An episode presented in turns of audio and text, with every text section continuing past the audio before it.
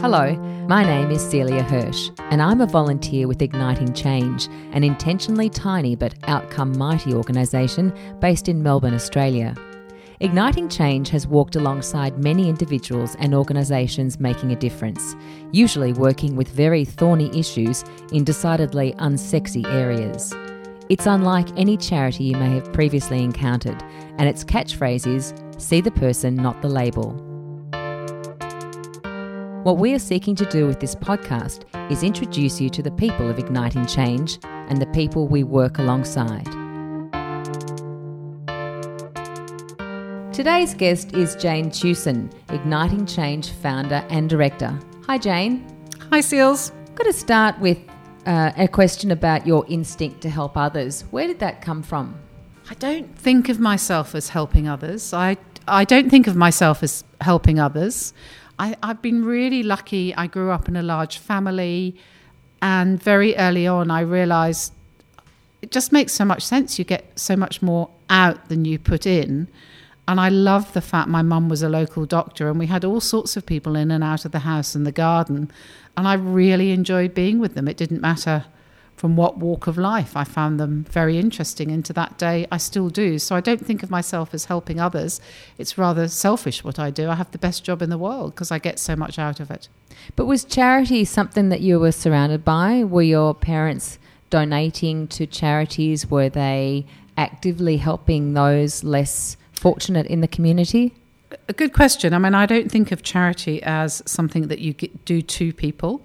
And I don't think mum and dad probably made charitable donations, I'm not sure, but they lived their life in a very uh, in a very mutual way. And they were doctors, and mum at Christmas time, because she knew who the patients were that couldn't afford coal, she would deliver a bag of coal to everyone at Christmas anonymously. So we were brought up to share everything that we had.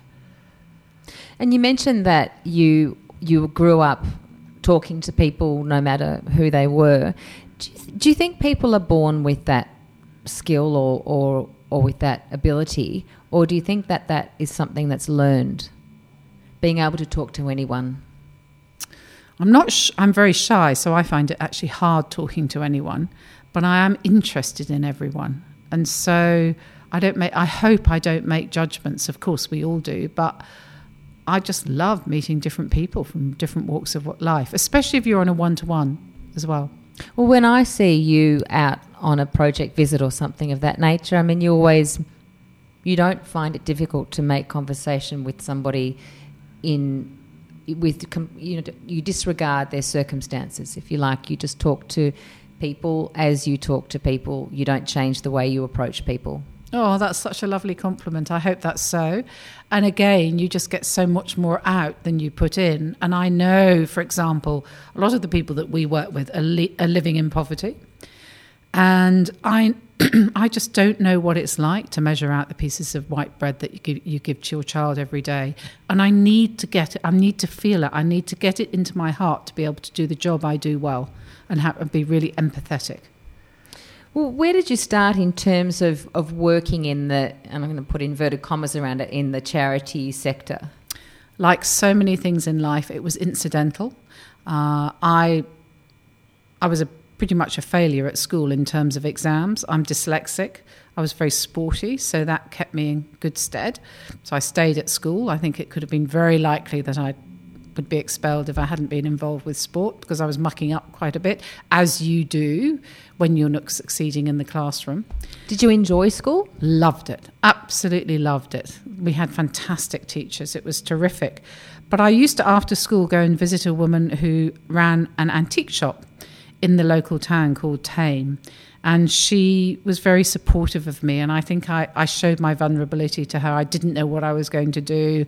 I was really, all my siblings were going to university. And she, I got very interested in jewelry. And then we, I'd grown up knowing a young child with Down syndrome, Jimmy, and I loved him. I absolutely, every time he came, I would enjoy my time with him, roughing and tumbling and having lots of hugs. And she suggested I got, you know, maybe should go and work with a charity. And she made an introduction to the Royal Society for Mentally Handicapped Children, and that's how it all started. How long were you there for? Not very long. I uh, uh, their emblem was a little Downs boy crying, and I knew in my heart that that was wrong. Um, I didn't see the Downs children that I came across as being pathetic in any way. I saw them as being people who could contribute to society and people who we needed as part of our society. And that's how I started doing what I do, which is all about giving people a voice who don't normally have one. So you went so you were how old when you when you left this particular charity with the crying downs Probably emblem? 22. And then where'd you go? I decided as young 22 year olds often do that I knew a better way. And I came up with the idea for, a charity.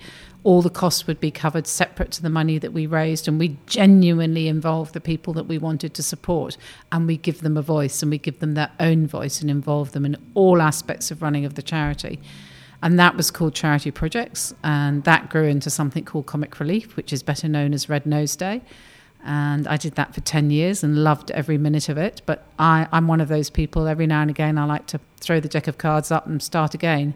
But basically, everything I've done has always been about giving a voice to people who wouldn't normally have one, to work with them, to walk alongside them, and to include them in everything that we do. So, whoa, whoa, whoa.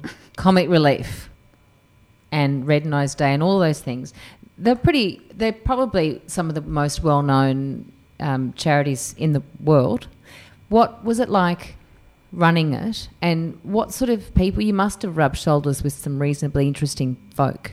The people that stick out in my mind are the people that who were really inquisitive and who really wanted to know why we were doing it. So Gordon Brown, who was then the Chancellor of the Exchequer, I remember one day having a meeting with him, and I, I, I said something like, "Well, when did you last meet people that you're making policies about. When did you last meet a sort of young 12, 13 year old mother or somebody who was homeless or somebody who was really um, not able to make ends meet? And he sort of flustered a bit and then said, Well, when are you coming in to see me? And it was pretty much the next day that I took a group of young people in to have a chat with him. And he said that changed the way that policies were made in the UK and that they were going to spend much more time talking to the people impacted by the issues. And that to me is one of my happiest memories. Well, that's a huge victory. Can you do it here? I'm trying, Celia. Oh. And what about um, what about Richard Branson? We see that when he comes to Australia, he comes and spends time with you every time he comes to Australia. What's the relationship there? It's a long uh, relationship. Richard supported me over a long period of time. He trusted his instinct when I walked into his office when I was 23 or 24 and said, Would he cover my wage for three years? Uh, I think I was in there for about 10 minutes. He's dyslexic like me, and he is very instinctive, and he said, Go away and do it. And I did. And he's been very respectful and supportive of that ever since and supports and works with Igniting Change. And Richard is a great humanitarian, and he knows that when he come when he gets involved with anything that I'm doing, he's going to meet some interesting people. So, for example, he was in Australia a couple of weeks ago, and he met with young people who've been through the criminal justice system, but he met them and he also introduced 11 business leaders from Australia to those young people wanting to help create jobs for them. And we need people like Richard who are going to push push the boundaries for us because there aren't many businesses employing people coming out of prison. And if you're a young man, it's very hard to survive if you can't get a job, and you can't get a job if you've got a record, or it's bloody hard. Why haven't just broadly? Why isn't why aren't there more people like Richard Branson in Australia? There probably are. I meet amazing people every day, but they're probably more low profile than Richard. I mean, Richard has an extraordinarily high profile. I meet the the people that I meet. So the homeless people that I meet are ju- the the kindness that they show, the humanity they show to other human beings is quite phenomenal, and I'm deeply moved by that every day. I just think we need to spend more time talking to them and listening to them. And it's a bit, I was watching the news and watching um, Prince Harry, who's here at the moment with Meghan, and seeing how they were interacting with the public. And it just made me go, all goose pimply, and you could see they were getting as much out of it as the communities they were visiting. We need more people like that. We need people who will look alongside, walk alongside, not w- look down their noses, but they get down and dirty and get involved. Does Australia have um, a strong enough culture of giving back?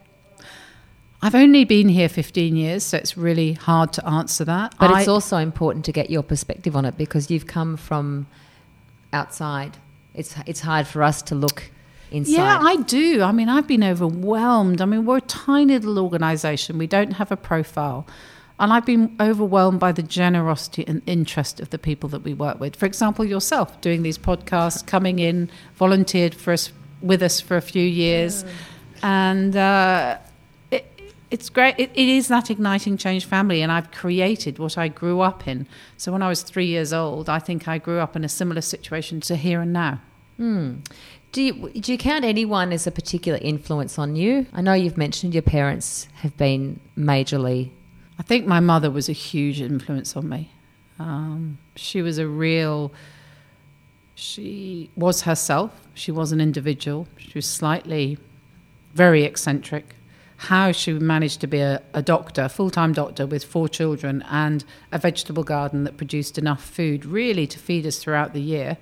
And she was always, everything was an adventure with us. So she'd get us up early to go riding on our ponies without bridles and saddles. Or when we were driving to school, she'd try and hit the pheasant that ran across the road in front of us so we could have it for lunch, you know, a week later. And then she'd make us pluck it as well.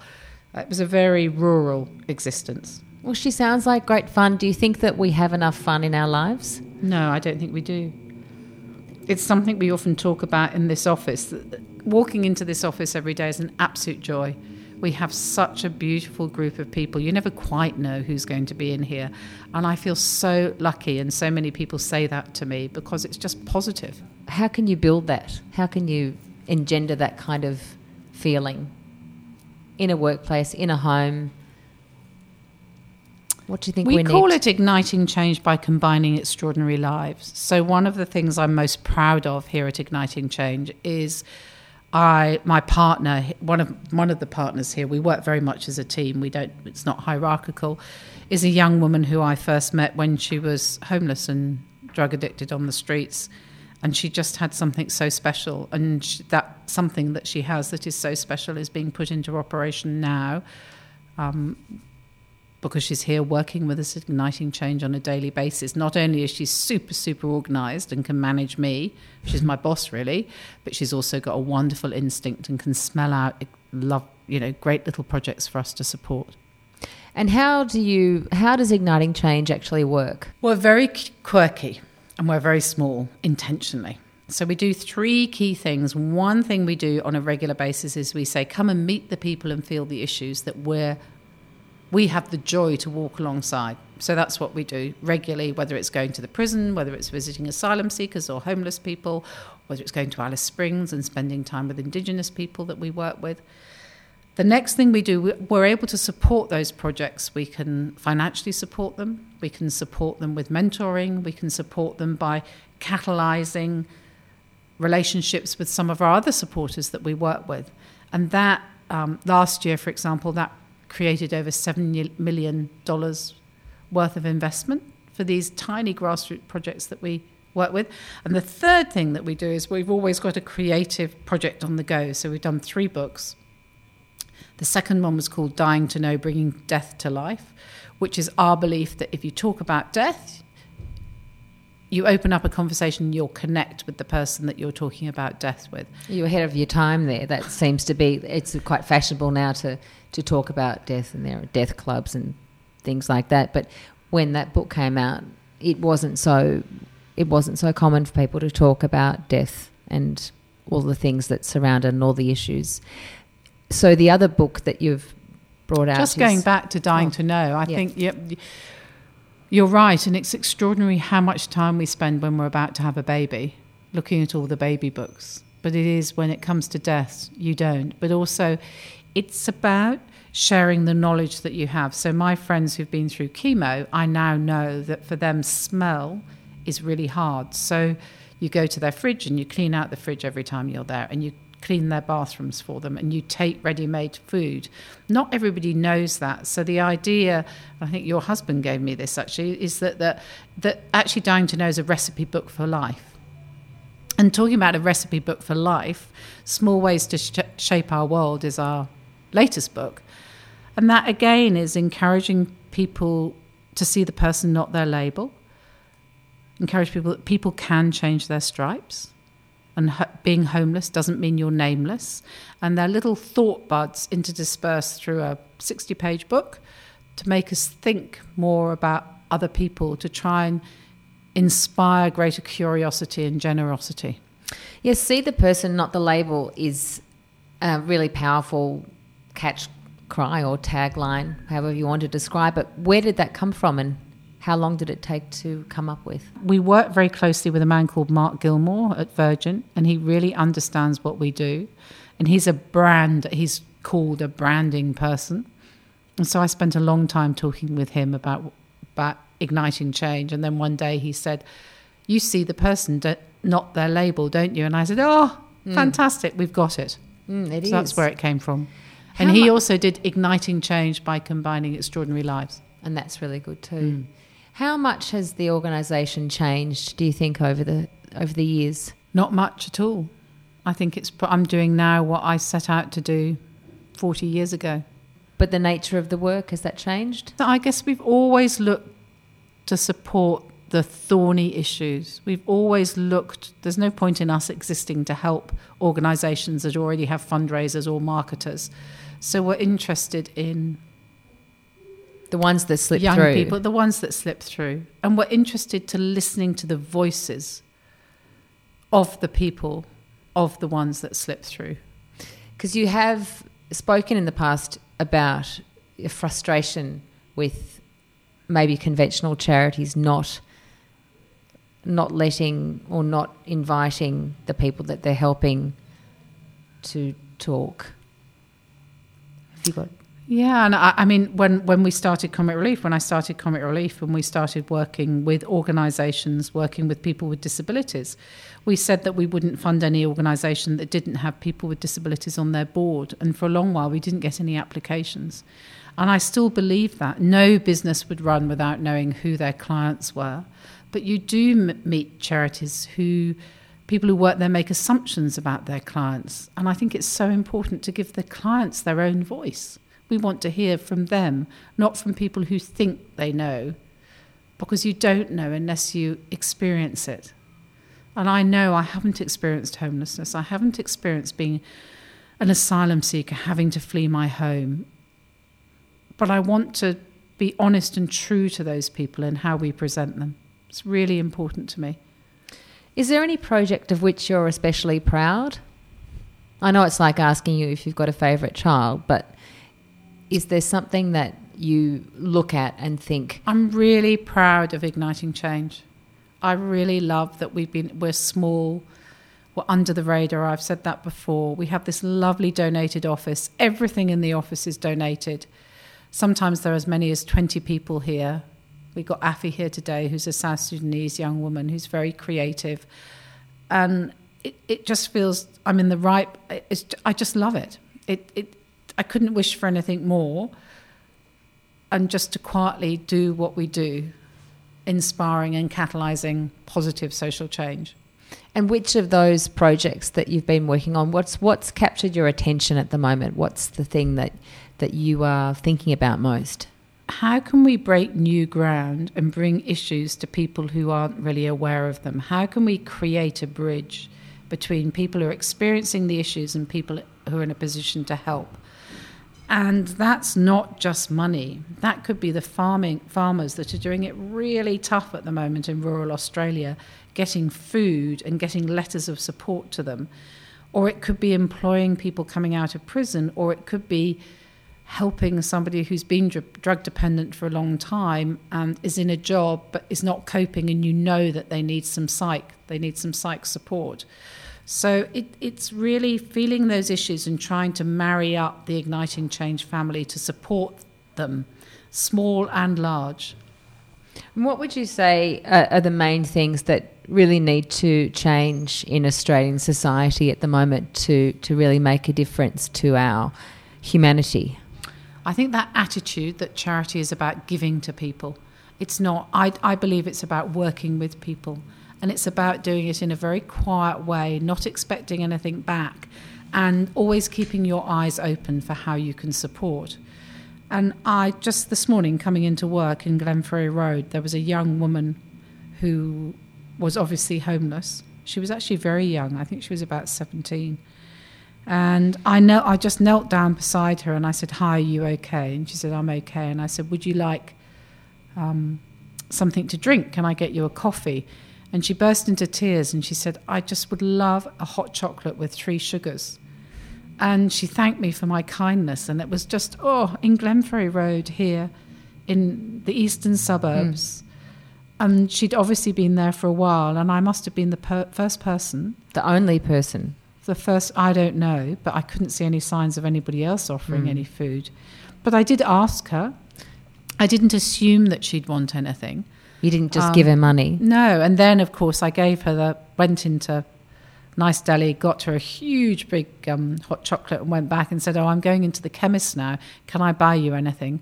And she said, "No, but thank you so much." She said, "Thank you again," and I was very humbled by that. Mm.